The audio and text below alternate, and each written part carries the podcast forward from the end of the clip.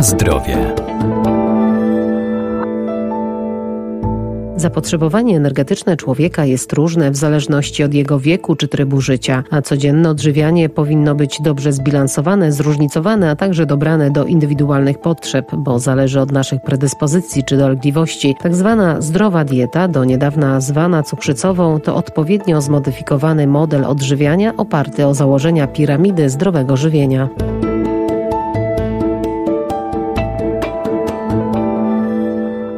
Trosce o nasze zdrowie najlepiej w codziennym odżywianiu ograniczyć lub wyeliminować z jadłospisu żywność wysoko przetworzoną i z dużą ilością dodatków, sięgać po owoce, warzywa i produkty pełnoziarniste, a żywienie rozłożyć na kilka porcji w ciągu doby i spożywać je regularnie. Jednak przygotowując posiłki, warto dobierać odpowiednie produkty, o co muszą zadbać, zwłaszcza diabetycy. Jeśli chodzi o dietę dla pacjentów z cukrzycą typu drugiego, obecnie opiera się ona na zaleceniach żywieniowych dla osób zdrowych. Zaleca się spożywanie około około 4-5 posiłków na dobę w ciągu dnia, ważne jest, aby spożywać posiłki o regularnych porach. Dietetyk Patrycja Mielniczuk. Należy wybierać produkty, które są źródłem węglowodanów złożonych o niskim ładunku i indeksie glikemicznym, na przykład pełnoziarniste produkty zbożowe, kasze gruboziarniste, świeże owoce czy świeże warzywa. Zaleca się spożywanie 5 porcji różnych owoców i warzyw w ciągu dnia. Każda dodatkowa porcja warzyw w diecie może zmniejszać ryzyko wystąpienia incydentów sercowo-naczyniowych czy udaru mózgu. Należy jednak zaznaczyć, że owoce powinny być spożywane z umiarem, ponieważ są źródłem cukrów prostych, których chcemy unikać w diecie pacjentów chorujących na cukrzycę typu drugiego.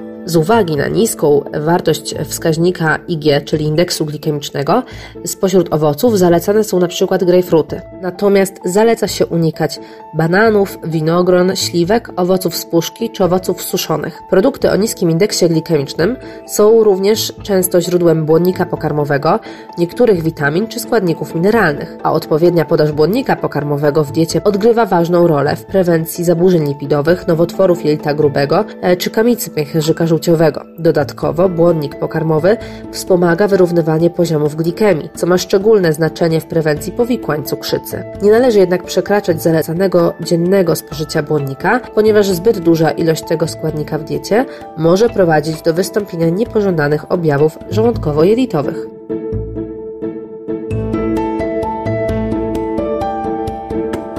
Na zdrowie.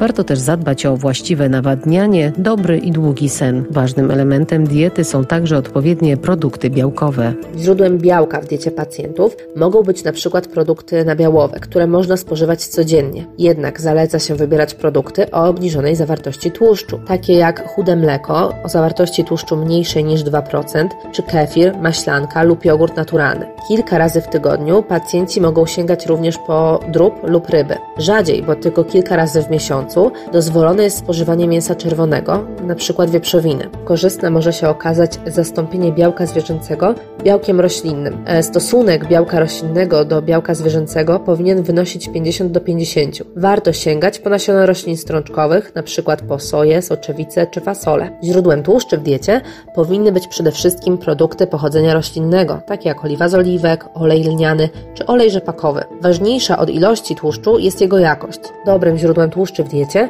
mogą okazać się także ryby, które zaleca się spożywać 2-3 razy w tygodniu. Pacjenci powinni unikać żywności typu fast food, słodkich przekąsek, produktów cukierniczych, tłuszczy smażalniczych czy tłuszczy pochodzenia zwierzęcego. Bardzo ważnym jest, aby pacjenci pamiętali również o odpowiednim nawodnieniu organizmu. Zaleca się picie wody niegazowanej, a unikanie słodkich, gazowanych soków czy napoi. Zaleca się wykluczenie z diety alkoholu, ponieważ hamuje on uwalnianie glukozy z wątroby i może się przyczynić do rozwoju hipoglikemii. Diabetes zaleca się również ograniczenie podaży soli do 5 gramów na dobę. Aby to zrobić, warto unikać produktów wędzonych, marnowanych, słonych przekąsek, gotowych wędlin czy konserw. U pacjentów z cukrzycą typu drugiego, u których nie stwierdzono żadnych niedoborów, nie zaleca się suplementacji witaminowo-mineralnej. Źródłem wszystkich niezbędnych witamin oraz składników mineralnych powinna być odpowiednio zbilansowana dieta.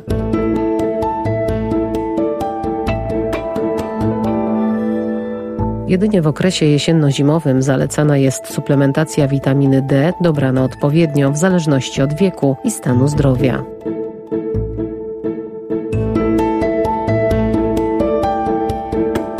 Na zdrowie.